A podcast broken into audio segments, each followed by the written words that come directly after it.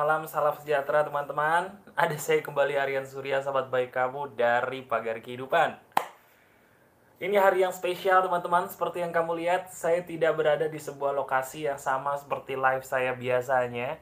Saya sengaja ada di sebuah lokasi di mana tempat saya tidur. Betul.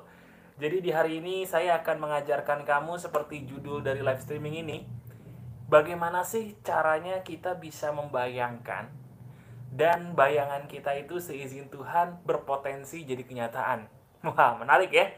Jadi bagi kamu sahabat saya yang sudah tertarik dengan hukum tarik menarik, pikiran adalah doa, pasti kamu bakal suka materi hari ini karena saya akan menjelaskan bagaimana merealisasikan sebuah bayangan, pikiran menjadi kenyataan.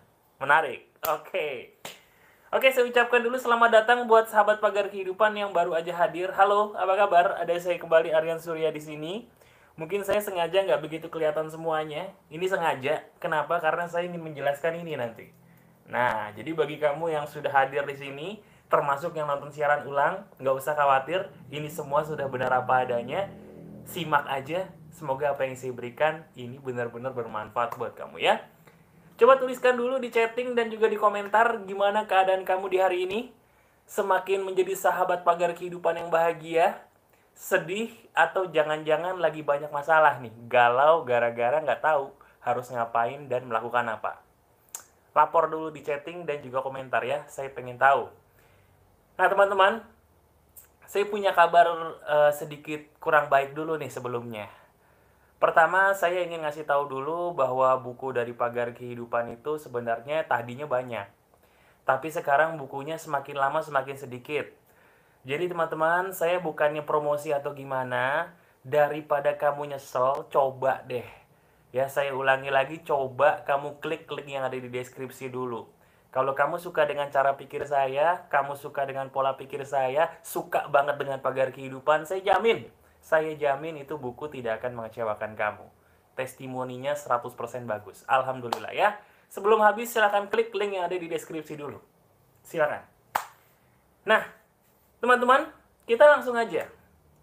Kali ini saya akan mengajarkan bagaimana caranya kita sebagai manusia yang punya banyak impian, punya banyak keinginan, itu dengan izin Tuhan bisa menjadi kenyataan menggunakan yang namanya bayangan atau pikiran.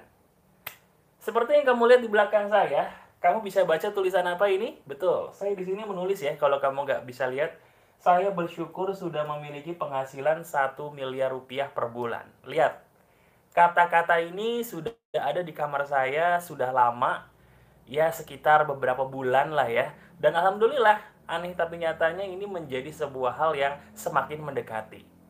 Nah, ada banyak sahabat pagar kehidupan yang selalu bertanya pada saya, Mas, saya ini baru nih Mas mendengarkan sebuah apa ya, sebuah trik atau tips yang seperti ini. Emang bisa ya Mas, sebuah pikiran itu menjadi kenyataan? Kan beda Mas, sebuah pikiran dengan sebuah doa yang diucapkan. Emang bisa kalau kita mikirin sesuatu itu jadi kenyataan? Nah, untuk bisa menjawab itu, saya ingin coba kamu pikirin dulu deh Coba pikirin dulu, saya pengen kamu merenungi diri sendiri. Coba katakan di chatting, chatting nih, terutama kamu yang lagi live ya. Termasuk kamu yang lagi nonton siaran ulang saya, coba katakan kepada saya. Pernah nggak kamu mikirin sesuatu, tiba-tiba hal yang kamu pikirin itu beberapa lama kemudian jadi kenyataan dong.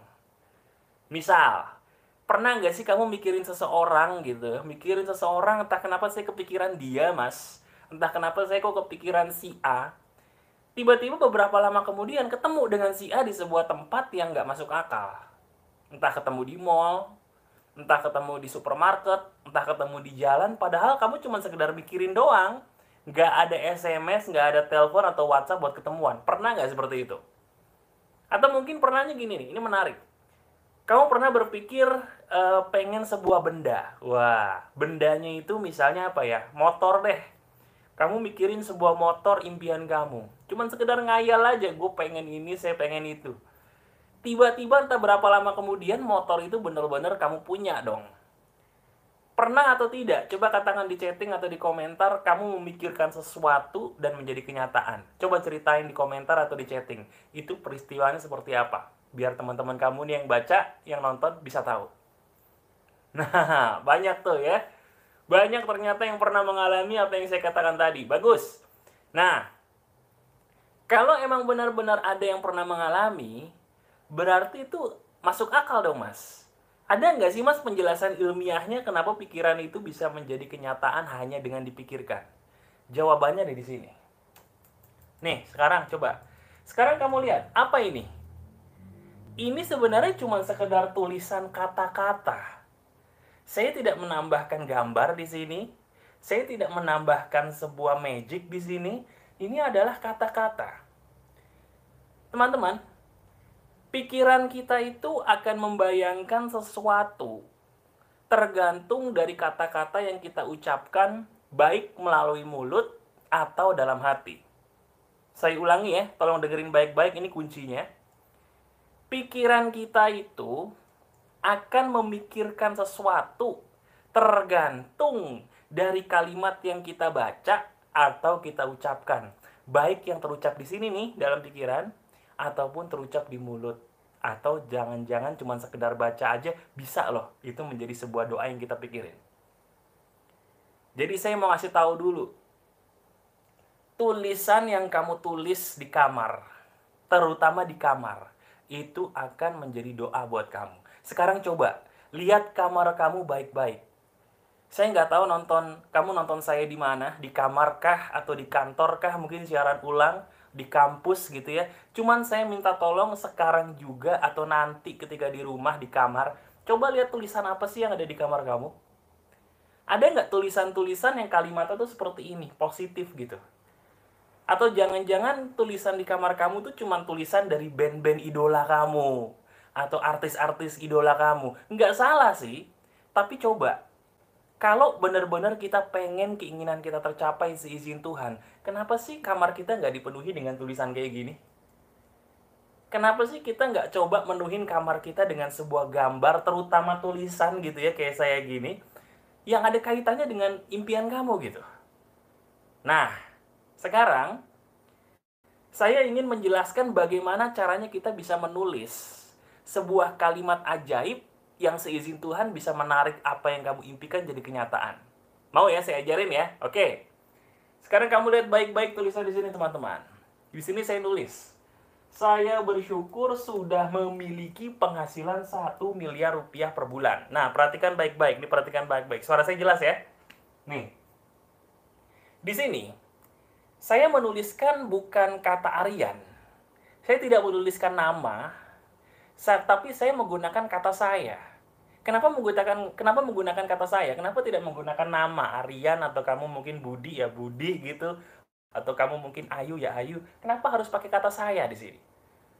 Jawabannya, kata saya ini menghipnotis pembaca. Betul nggak?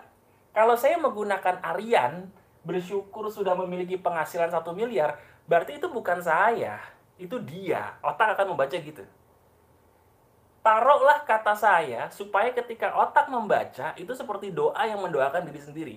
Saya, saya, saya, aku, aku, aku. Kalau bahasa Inggris mungkin I am, I am, I am. Gunakan kata saya. Itu nomor satu. Penting ya.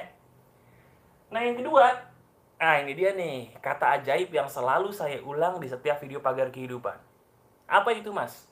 Gunakan kata kata bersyukur. Coba deh, sekarang kita tes dulu. Kita tes bareng-bareng. Sambil kamu nonton saya di sini, baik siaran langsung ataupun siaran ulang, coba ikuti perkataan saya. Katakan terima kasih. Ayo katakan. Atau enggak bagi yang muslim coba katakan Alhamdulillah Hirobil Alamin. Ulangi lagi. Terima kasih. Alhamdulillah Hirobil Alamin. Katakan dengan suara yang kedengaran kuping kamu. Coba. Alhamdulillah Hirobil Alamin. Rasanya enak gak di sini?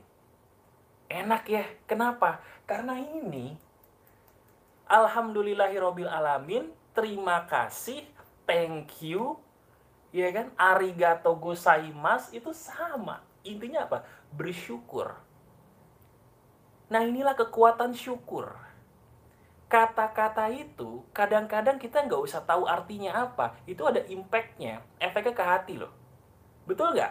Coba. Coba sekarang kita ucapin kata yang mungkin agak asing bagi kita, tapi uh, itu artinya terima kasih. Mau ya?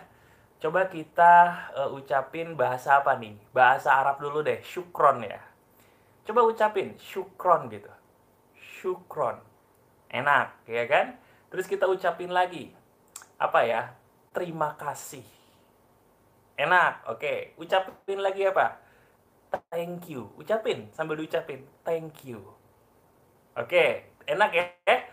Kalau bisa biar lebih enak lagi, pakai kata banget. Nah, kita coba. Coba kamu ucapin dengan suara lantang. Terima kasih banget. Coba ucapin. Ayo, satu, dua, tiga. Terima kasih banget. Lebih enak nggak?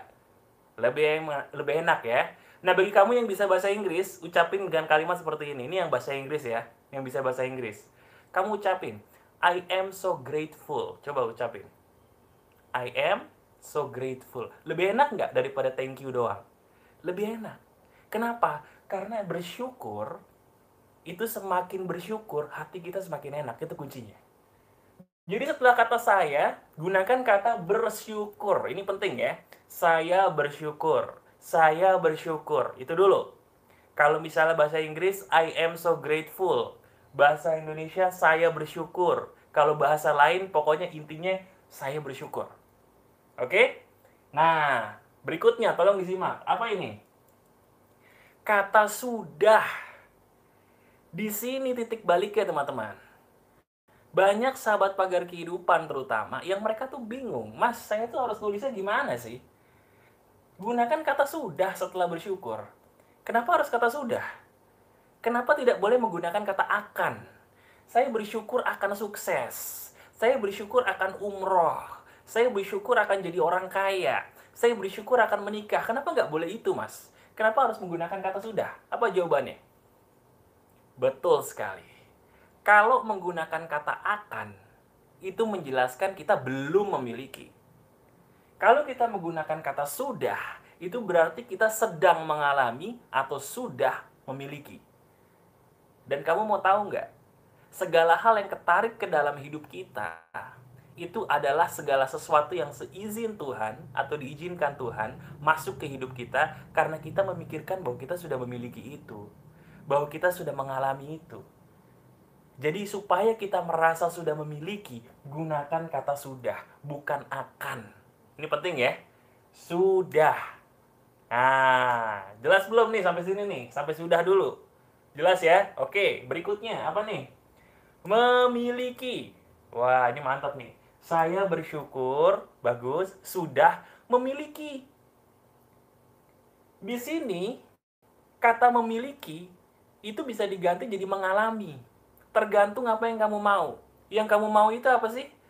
Peristiwa atau sebuah keinginan yang ada kaitannya dengan benda. Nah, itu dia. Kalau itu sebuah peristiwa, berarti kata memilikinya ganti mengalami. Saya bersyukur sudah mengalami pernikahan.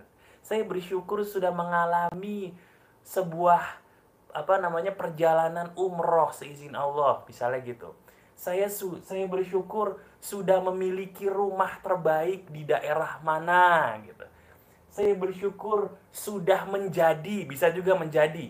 Jadi bisa memiliki, bisa mengalami, bisa menjadi. Tiga tuh. Memiliki, mengalami, menjadi. Tergantung kamu maunya apa. Gunakan kata itu sesudah kata sudah. Oke? Saya bersyukur sudah memiliki. Saya bersyukur sudah mengalami. Saya bersyukur sudah menjadi. Nah, itu dia. Jelas ya? Nah, baru dari situ tulis apa yang kamu mau. Misalnya saya mau apa penghasilan, ya udah tulis penghasilan kalau yang kamu mau misalnya umroh, ya umroh. Kalau yang kamu mau misalnya jadi apa? E, pengen menikah, ya menikah gitu. Jadi apa yang menjadi keinginan kamu tulisnya di sini. Setelah kata saya bersyukur sudah memiliki apa, mengalami apa, menjadi apa. Jelas? Nah, sebentar ini belum selesai. Ini dia yang paling penting. Tolong dengerin baik-baik. Di sini saya menggunakan angka, teman-teman. Saya tidak menggunakan tulisan di sini untuk nominal, saya menggunakan angka. Kenapa? Ayo, kenapa? Ayo. Ada yang bisa jawab nggak nih? Coba jawab. Kenapa menggunakan angka? Jawabannya karena otak kita lebih gampang terhipnotis untuk menarik sesuatu kalau menggunakan nominal. Bukan tulisan. Jadi kalau misalnya kamu pengen menarik uang, misalnya kayak saya, tulisnya pakai angka ya. Jangan pakai nominal sebuah kata satu miliar rupiah. Enggak, otak itu lebih senang angka. Otak itu akan lebih senang angka untuk masuk ke alam bawah sadar tuh lebih masuk pakai angka. Jadi gunakan angka kalau kamu mau menarik uang. Ya, dengerin dulu baik-baik itu ya. Nah, yang terakhir kasih waktu. Ini yang paling penting. Setelah udah nominal atau keinginan kamu apa kasih waktu. Kapan? Misalnya penghasilan satu miliar rupiah per bulan. Jelas ada waktunya. Kalau umroh kapan umrohnya? Nikah kapan nikahnya misalnya IPK tinggi semester berapa? Iya nggak? Terus pengen jadi PNS seizin Allah seizin Tuhan kapan gitu? Kasih waktu di bagian akhir. Jelas? Jadi semua ini harus ada nih elemennya. Makanya saya bela-bela ini seperti ini supaya kamu tuh bisa tahu bahwa ini loh cara nulisnya. Supaya nggak bingung lagi kalau dengar video saya yang lain mungkin gitu ya sudah mendengarkan tapi ada pertanyaan gimana maksudnya apa? Nah ini maksudnya ya. Jadi mulai sekarang saya minta tolong kamu sebagai sahabat saya coba ini sudah banyak yang menjadi kenyataan ya.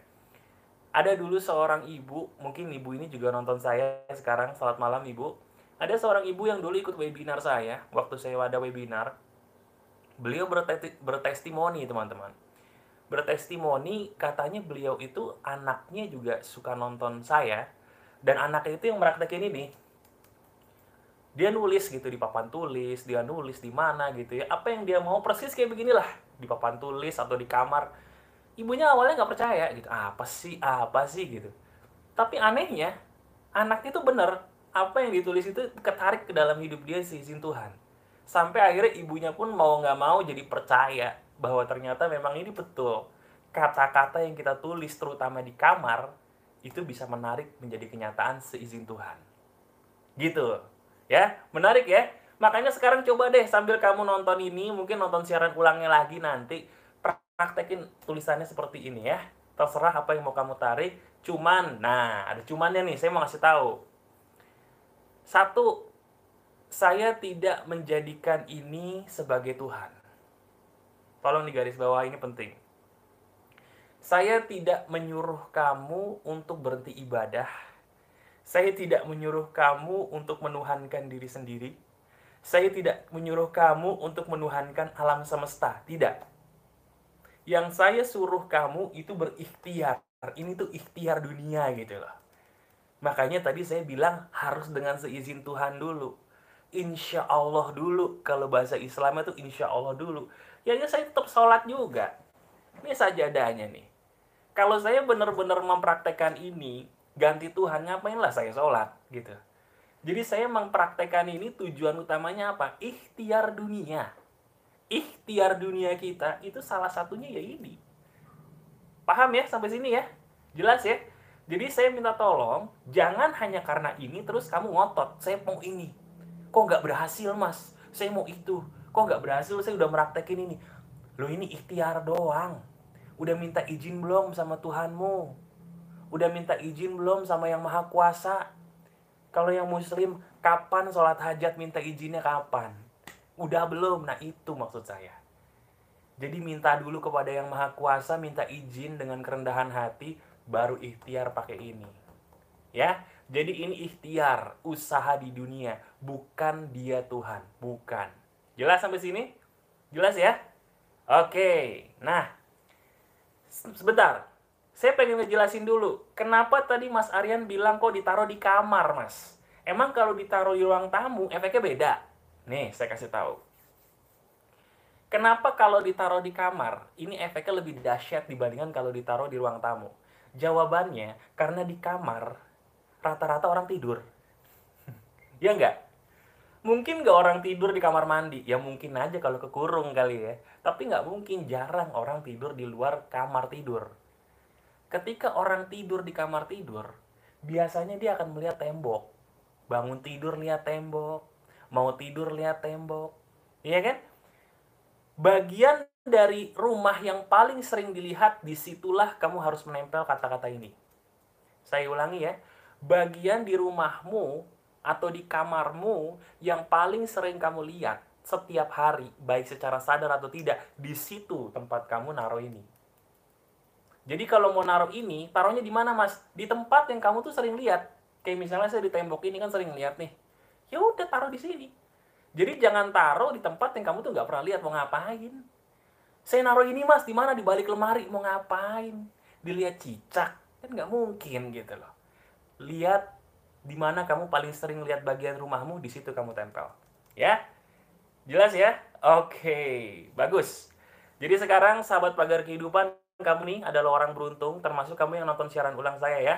Ini adalah materi emas. Saya ingin dengan adanya materi ini semua tuh jelas. Bahwa ini bukan Tuhan, ini ikhtiar dunia, dan ini memanfaatkan alam bawah sadar. Bukan magic. Ini memanfaatkan psikologi kita. Psikologi alam bawah sadar. Jelas ya? Jelas. Oke. Okay. Wah, banyak nih. Banyak yang sudah bertestimoni ya, mempraktekkan apa yang saya katakan. Bagus.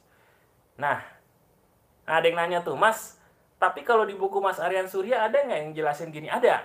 Jadi sekali lagi, saya mau ngejelasin ini terutama bagi kamu yang baru nonton. Buku saya tinggal dikit lagi, maaf. Dan di situ banyak materi yang saya jelaskan, sudah saya tulis di situ dengan jelas. Jadi kamu kalau suka praktek pagar kehidupan sambil baca, itu buku bagus banget.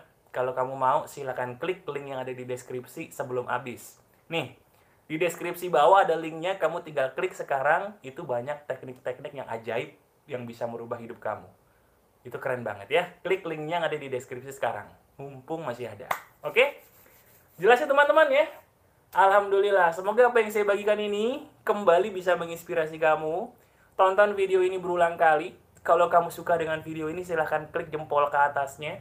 Dan bagikan video ini, linknya ya, link video ini tolong bagikan ke teman-teman kamu di WhatsApp atau di mana pun kamu bisa membagikan kepada mereka ya. Siapa pun yang mempraktekkan ini, insya Allah hidupnya berubah karena yang namanya ikhtiar harus diimbangi doa. Dan doa pun harus diimbangi ikhtiar. Jelas? Oke. Alhamdulillah. Wis. Banyak ya yang nonton alhamdulillah ya. Dan alhamdulillah banget nih semoga apa yang saya bagikan di hari ini emas. Gimana? Emas banget nggak nih? Emas nggak nih? Emas ya? Alhamdulillah. Oke. Sekarang silakan yang mau saya bacakan nama beserta daerahnya seperti biasa. Silakan tuliskan nama kamu dan daerah kamu. Saya ingin bacakan namanya dan daerahnya sebelum saya pamit. Silakan, ayo. Ayo, silakan yuk.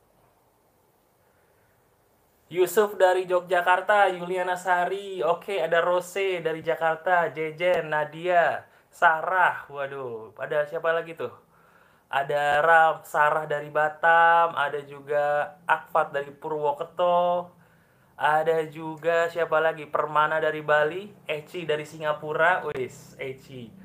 Ada juga Wajo dari mana?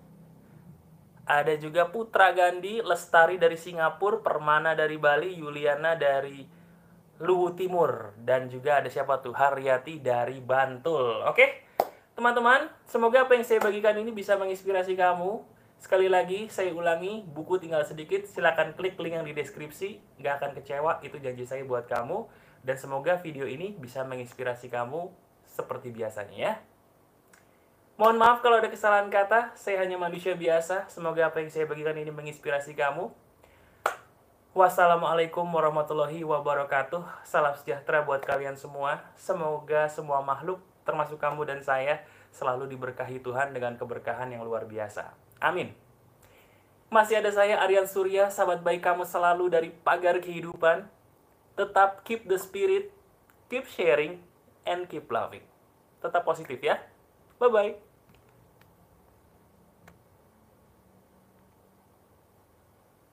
Kamu dari pagar kehidupan di sini ya. Udah lama kita nggak bersua, kali ini kita kembali bersua. Rasanya tuh walaupun cuman berapa lama ya kita nggak ketemu ya? Seminggu gitu, tapi kok rasanya tuh lama loh. Beneran deh. Saya tuh ketemu kamu lagi jadi tambah semangat, apalagi hari ini kita akan membicarakan sebuah topik yang hampir sama dengan minggu lalu ya. Jadi saya ucapkan dulu selamat datang. Assalamualaikum warahmatullahi wabarakatuh. Salam sejahtera buat kalian semua bagi kemarin mungkin umat Hindu merayakan Hari Raya Nyepi hari ini ya bahkan ya. Kapan pun di mana pun kamu menonton video ini di mana pun terutama yang di Bali saya ucapkan selamat merayakan Hari Raya Nyepi. Semoga kita semua mencintai sepi dan mendapatkan keberkahan. Amin. Nah ngomong-ngomong soal keberkahan teman-teman kita akan membahas sebuah topik yang ada kaitannya nih. Cie. kita akan ngebahas sebuah topik yang ada kaitannya dengan masalah pikiran adalah doa kalau misalnya kamu udah beli buku saya, buku yang judulnya ini nih, ternyata saya itu berharga, coba kamu ambil. Karena ini ada kaitannya juga dengan isi buku ini ya. Oh iya, kalau kamu bener-bener pengen banget buku saya ini, caranya gampang banget. Saya ulangi sekali lagi, soalnya banyak yang nanya. Gimana caranya dapat buku ini mas? Ini buku mas Aryan kan? Ya, betul. Ini buku saya, kamu bisa dapetin caranya gampang silakan klik link yang ada di deskripsi di bawah tuh, kamu klik aja. Mudah-mudahan masih ada. Nah, kalau kamu yang udah beli, silakan buka halaman 110. Di sini saya membuat sebuah topik yang berjudul Apakah saat ini dirimu sudah menarik apa yang ingin kamu tarik? Wah, ini menarik ya. Coba teman-teman, kita renungkan bersama-sama deh. Sebenarnya kita ini selama ini udah menarik apa yang kita ingin tarik atau belum sih? Coba sekarang siapa pun kamu terutama yang nonton di live streaming saya nih yang lagi nonton secara langsung, coba ceritain sama saya. Kamu ini sudah menarik sesuatu dalam hidupmu kan? Itu yang ketarik itu yang kamu mau atau yang nggak kamu mau? Jawab di chatting. Kalau kamu yang nonton siaran ulang, jawab di komentar. Apakah kamu sudah menarik apa yang kamu mau atau belum? Coba. Itu menarik tuh. Wah, banyak nih yang jawab belum mas, hampir-hampir. Belum, oke. Okay. Nah, sekarang kalau kamu lihat di papan tulis ini, saya sudah memberikan sebuah judul yang menarik. Tiga jenis suara penentu nasib. Waduh, ini nih. Ini dia. Teman-teman, tolong disimak baik-baik ya.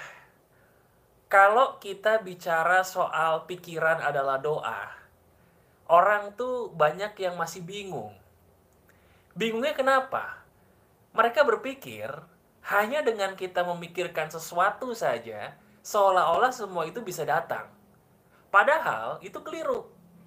Yang benar adalah kita bukan hanya memperhatikan apa yang kita pikir, tapi kita juga justru memperhatikan ini. Tiga jenis suara penentu nasib kita.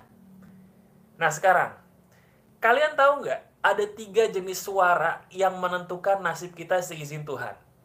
Dan ini membuktikan bahwa yang maha kuasa itu benar-benar ada dan luar biasa. Karena dia sudah menciptakan kita sedemikian sempurna sistemnya.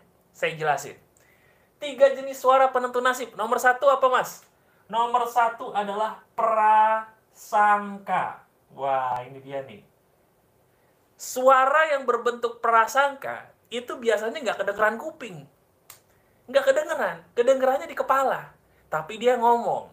Coba, sekarang jujur sama saya, jujur ya. Belakangan ini, beberapa hari belakangan kemarin, sebelum kamu nonton video saya nih. Kemarin-kemarin, kalau jujur, lebih banyak prasangka baik atau prasangka buruk? Coba. Coba jujur deh, tulis di chatting. Tulis di chatting, secara jujur apa adanya, belakangan ini, beberapa hari belakangan kemarin, diri kita lebih banyak berprasangka baik atau buruk? Ayo. Prasangka itu biasanya gini, ketika kita lagi ngeliat sesuatu, suara di otak kita tuh akan ngomong. Misalnya gini, kita nonton pagar kehidupan, nge-live streaming gitu kan, ada prasangka tuh, ih, bahas apa nih? Jangan-jangan bahasa ini. Nah, itu prasangka. Atau prasangka baik, wih, jangan-jangan bahasa topik yang saya mau nih muncul di kepala suara. Itulah prasangka. Nah, teman-teman, prasangka itu juga bisa menentukan nasib kita loh. Setuju gak? Setuju atau tidak, prasangka kita ini adalah penentu nasib kita. Siapa pun orang yang berprasangka, dia akan menjadi seperti yang dia sangkakan itu. Iya kan? Orang yang paling sering berprasangka baik, dia pasti hidupnya baik-baik aja. Walaupun kadang-kadang orang banyak yang komplain sama saya, Mas, saya tuh udah jadi orang berusaha berprasangka baik ya, Mas. Tapi kok saya sial terus, Mas. Saya udah berprasangka baik sama orang, berprasangka baik sama pasangan, berprasangka baik sama temen. Tapi kok saya dijahatin terus, Mas. Itu kayaknya dunia nggak adil. Nah, ini dia nih. Kalau kita cuman berprasangka doang, itu kurang komplit. Karena apa? Nah, ini dengerin baik-baik ya. Dalam dunia psikologi, prasangka itu efeknya bagi alam bawah sadar cuman sebentar. Saya ulangi, ketika kamu berprasangka buruk terhadap seseorang, itu nggak bagus buat kita. Emang, tapi itu efeknya buat alam bawah sadar kita, teman-teman, itu sedikit jauh lebih sedikit dibandingkan jenis suara yang kedua setelah prasangka. Apa coba? Ada yang bisa nebak nggak? Betul sekali. Ucapan. Ini dia. Tadi kita udah bicara prasangka. Ternyata prasangka itu kalau kita berprasangka di sini aja, prasangka buruk nih, itu nggak bagus. Tapi itu cepet hilang. Nggak akan masuk ke alam bawah sadar gitu kita berprasangka ini si Aryan begini, ini itu begitu. Nggak bagus sih, nggak bagus. Tapi kalau setelah berprasangka dia mengucapkan istighfar, contohnya astagfirullah, itu hilang tuh. Efek dari prasangka yang buruk, kalau kita mengucapkan kata-kata yang positif setelah berprasangka, efeknya ke alam bawah sadar jadi baik. Kata-kata suara yang bernama ucapan ini, teman-teman, itu efeknya puluhan kali lebih dahsyat daripada prasangka.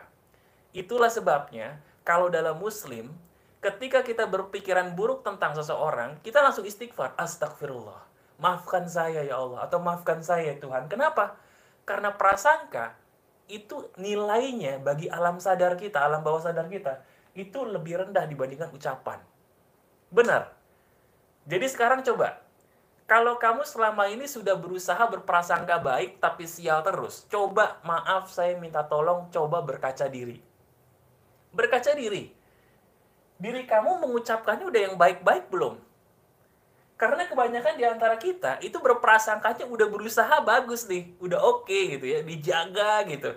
Walaupun sekarang sekali-sekali kepleset, prasangka buruk, oke, okay, tapi prasangka baiknya udah dominan percuma prasangka baik kamu dominan kalau yang ini nggak dijaga.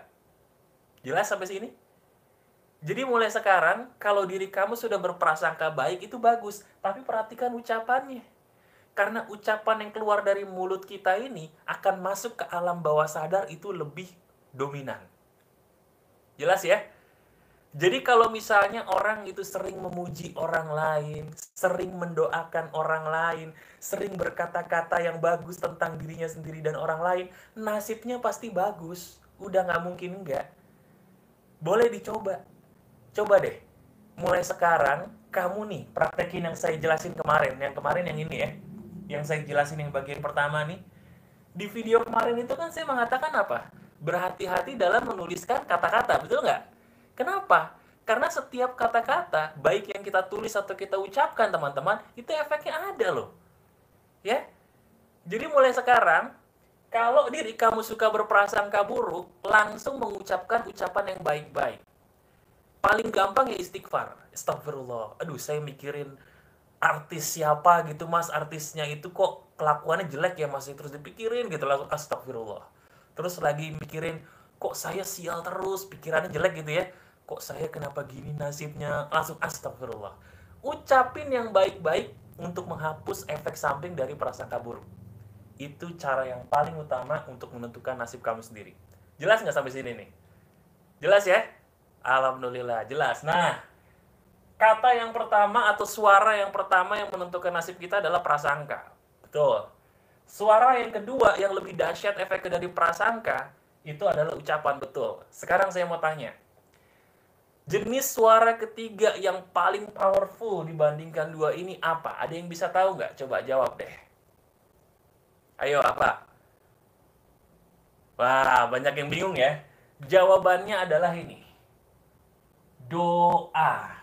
Nah, ini doa yang kita panjatkan setiap kali kita beribadah itu efeknya paling dahsyat, teman-teman.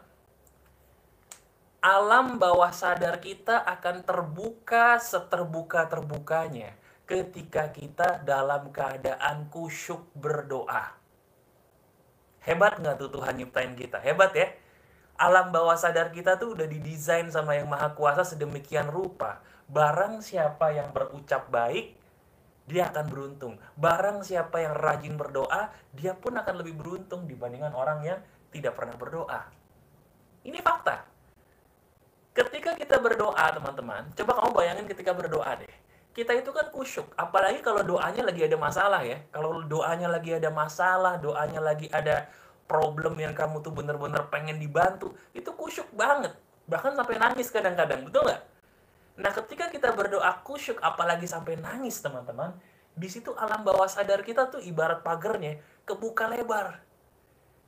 Ketika kita kebuka lebar tuh pagar alam bawah sadarnya, kata-kata yang kita ucapkan itu akan masuk dengan sendirinya ke alam bawah sadar untuk menarik itu semua seizin Tuhan ke dalam hidup kita. Itu penjelasan ilmiahnya tuh. Ya. Jadi pertanyaannya, Mas, perlu gak kita berdoa? Sangat perlu pertanyaannya adalah saya mau nanya nih saya mau nanya selama ini berapa kali dalam sehari kamu berdoa? Ayo jujur tulis di chatting atau tulis di komentar. Selama ini kalau jujur berapa kali dirimu dalam sehari berdoa? Yang kedua pertanyaan saya ketika kamu berdoa kamu berdoa itu untuk diri sendiri aja atau untuk orang lain juga? Jujur Nah kan, mulai banyak yang jujur ya. Akhirnya ada yang bilang berdoa jarang mas tuh, ada yang berdoa buat diri sendiri mas. Oke, nih saya kasih tahu. Ketika kita berdoa, apa yang kita ucapkan dengan seizin Tuhan itu akan masuk ke dalam hidup kita. Kalau kita mendoakan yang baik-baik untuk orang lain, itu sebenarnya yang kita doakan pertama kali adalah siapa? Diri kita sendiri.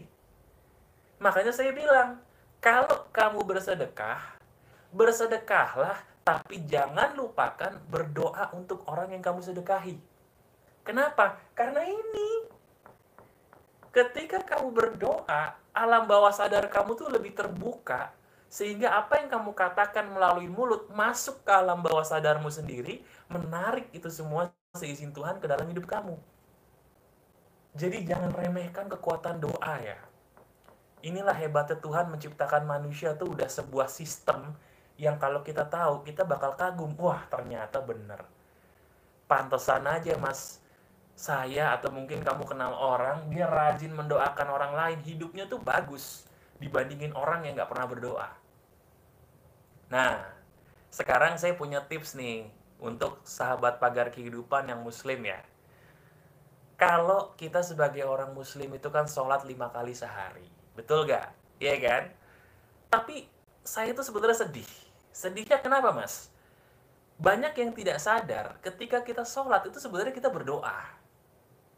Bukan selepas sholat ya. Ketika kita sholat itu kita berdoa. Masalahnya, doa yang kita ucapkan ketika sholat, jarang ada yang kita ngerti artinya. Makanya boleh dicoba ya. Coba kamu tes sekarang. Ini buat yang muslim dulu mulai sekarang bagi kamu yang muslim pahami arti dari bacaan sholat kamu. Setiap kamu paham dari bacaan sholat kamu di hati itu ketika mengucapkannya dalam sholat itu tenang banget. Kenapa mas? Kok hanya dengan memahami artinya saya bisa tenang ya mas ketika sholat? Karena di situ kamu berdoa bukan baca mantra. Beda loh. Beda loh berdoa dengan baca mantra tuh beda loh Berdoa itu kita ngerti apa yang kita ucapkan. Baca mantra kita nggak ngerti apa yang kita ucapkan. Pertanyaannya selama ini kamu berdoa atau baca mantra? Itu fakta, ya. Jadi kalau kita baca apa ya, baca petunjuk-petunjuk dari ilahi, sebenarnya dari sini kita bisa tahu bahwa oh, yang maha kuasa tuh pengen kita berprasangka baik. Oh, yang maha kuasa tuh pengen kita berucap yang baik-baik. Oh, yang maha kuasa tuh pengen kita berdoa mendoakan diri sendiri dan orang lain. Dari sini kita bisa tahu ternyata yang maha kuasa tuh cuma pengen apa? Kita tuh jadi orang positif. Jadi orang positif. Caranya perhatikan suara-suara ini yang menentukan nasibmu ini. Benar ini, saya nggak bohong ya. Nah, sekarang kalau kamu udah tahu tiga hal ini, teman-teman, bagaimana caranya untuk mempraktekkan dalam kehidupan kamu sehari-hari? Ini saya punya tips ya. Silakan kamu praktekin untuk menguji kebenarannya, karena ini fakta.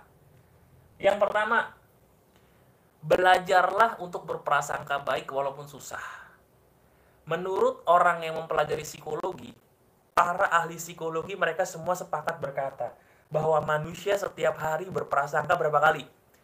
Ada yang tahu nggak setiap hari manusia berprasangka berapa kali? Ayo. 60 ribu kali teman-teman. Manusia setiap hari berprasangka 60 ribu kali. Kebayang nggak tuh? Kebayang nggak? Iya kan? Kita lagi lihat sesuatu nih mau beli bukunya Aryan Surya nih, ih berprasangka dulu, wih bagus gak nih? Oh, bagus gak ya? Bagus gak ya? Atau mungkin kamu berprasangka baik, wih bukunya bagus. Kalau pagar kehidupan bagus, bukunya bagus. Berprasangka kan? Setiap kita melihat sesuatu, percaya atau enggak kita berprasangka.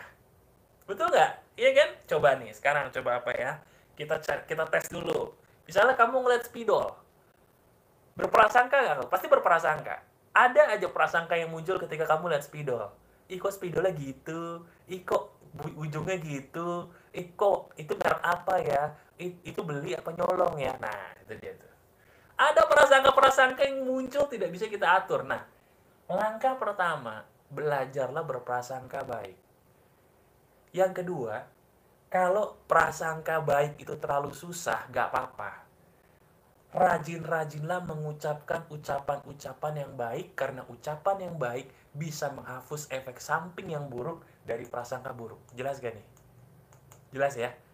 Misal, ini itu si Tiwi tuh lewat tuh. Ih tahu gak si Tiwi itu kan gini, Tiwi langsung berprasangka buruk kan, kebiasaan gosip gitu ya, kebiasaan lihat acara gosip, mulutnya langsung istighfar, astagfirullah, aduh ya Allah Enggak, enggak, enggak. Astagfirullah. Tiwi itu orang baik. Tiwi itu orang hebat. Tiwi itu penuh cinta kasih. Tiwi itu teman saya. Langsung katakan hal-hal yang positif. Sama nih, kalau misalnya gini, kamu lagi berusaha mencapai sebuah goal. Prasangka buruk. Wah, nih Tuhan gak sayang saya nih. Saya mah sial mulu. Saya mah gagal mulu gitu. Kata-kata di pikiran gitu ya. Langsung istighfar. Astagfirullah. Enggak. Saya bisa mencapai target. Saya bisa mencapai goal saya yang maha kuasa itu baik, yang maha kuasa itu adil, yang maha kuasa itu luar biasa hebat. Saya bisa mencapai goal saya. Jadi lawan prasangka buruk kamu pakai kata-kata. Itu dia, ya. Nah, yang ketiga, ini yang paling penting.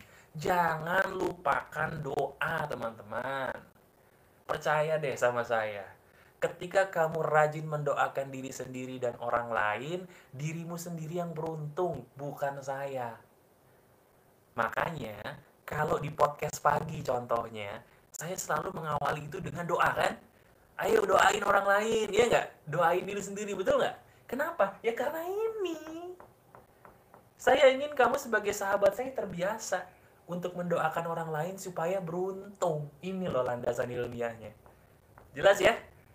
Jadi mulai detik ini rajin-rajinlah berdoa dan terutama bagi yang muslim mulai detik ini pelan-pelan pahami arti bacaan sholat. Itu yang membuat kamu sholat jadi kusyuk, tenang, dan mendapatkan efek yang luar biasa hebat dari doa-doamu sendiri ketika beribadah. Jelas ya? Nah, kalau misalnya kamu pengen lebih komplit lagi dapatnya, tadi banyak yang nanya masih saya jelasin lagi. Kalau kamu pengen buku ini, buku karya saya sendiri, ya ada tanda tangannya di dalam, tanda tangan gede gitu ya dan buku ini benar-benar sudah alhamdulillah terjual lebih dari 1000 kopi. Kamu pengen banget buku ini? Ayo silakan klik link yang ada di deskripsi di bawah.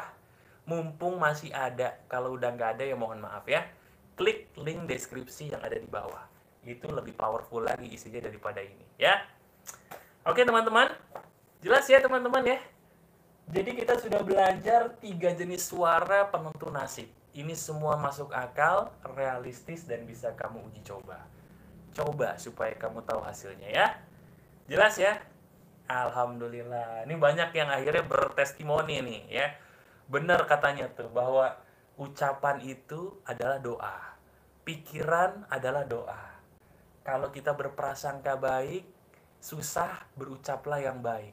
Kalau ucapan baik susah, berdoalah yang baik. Kalau tiga-tiganya nggak bisa, tiga-tiganya nggak mampu, mendingan ya udah. Saya tidak bisa membantumu Armando, ya. Oke?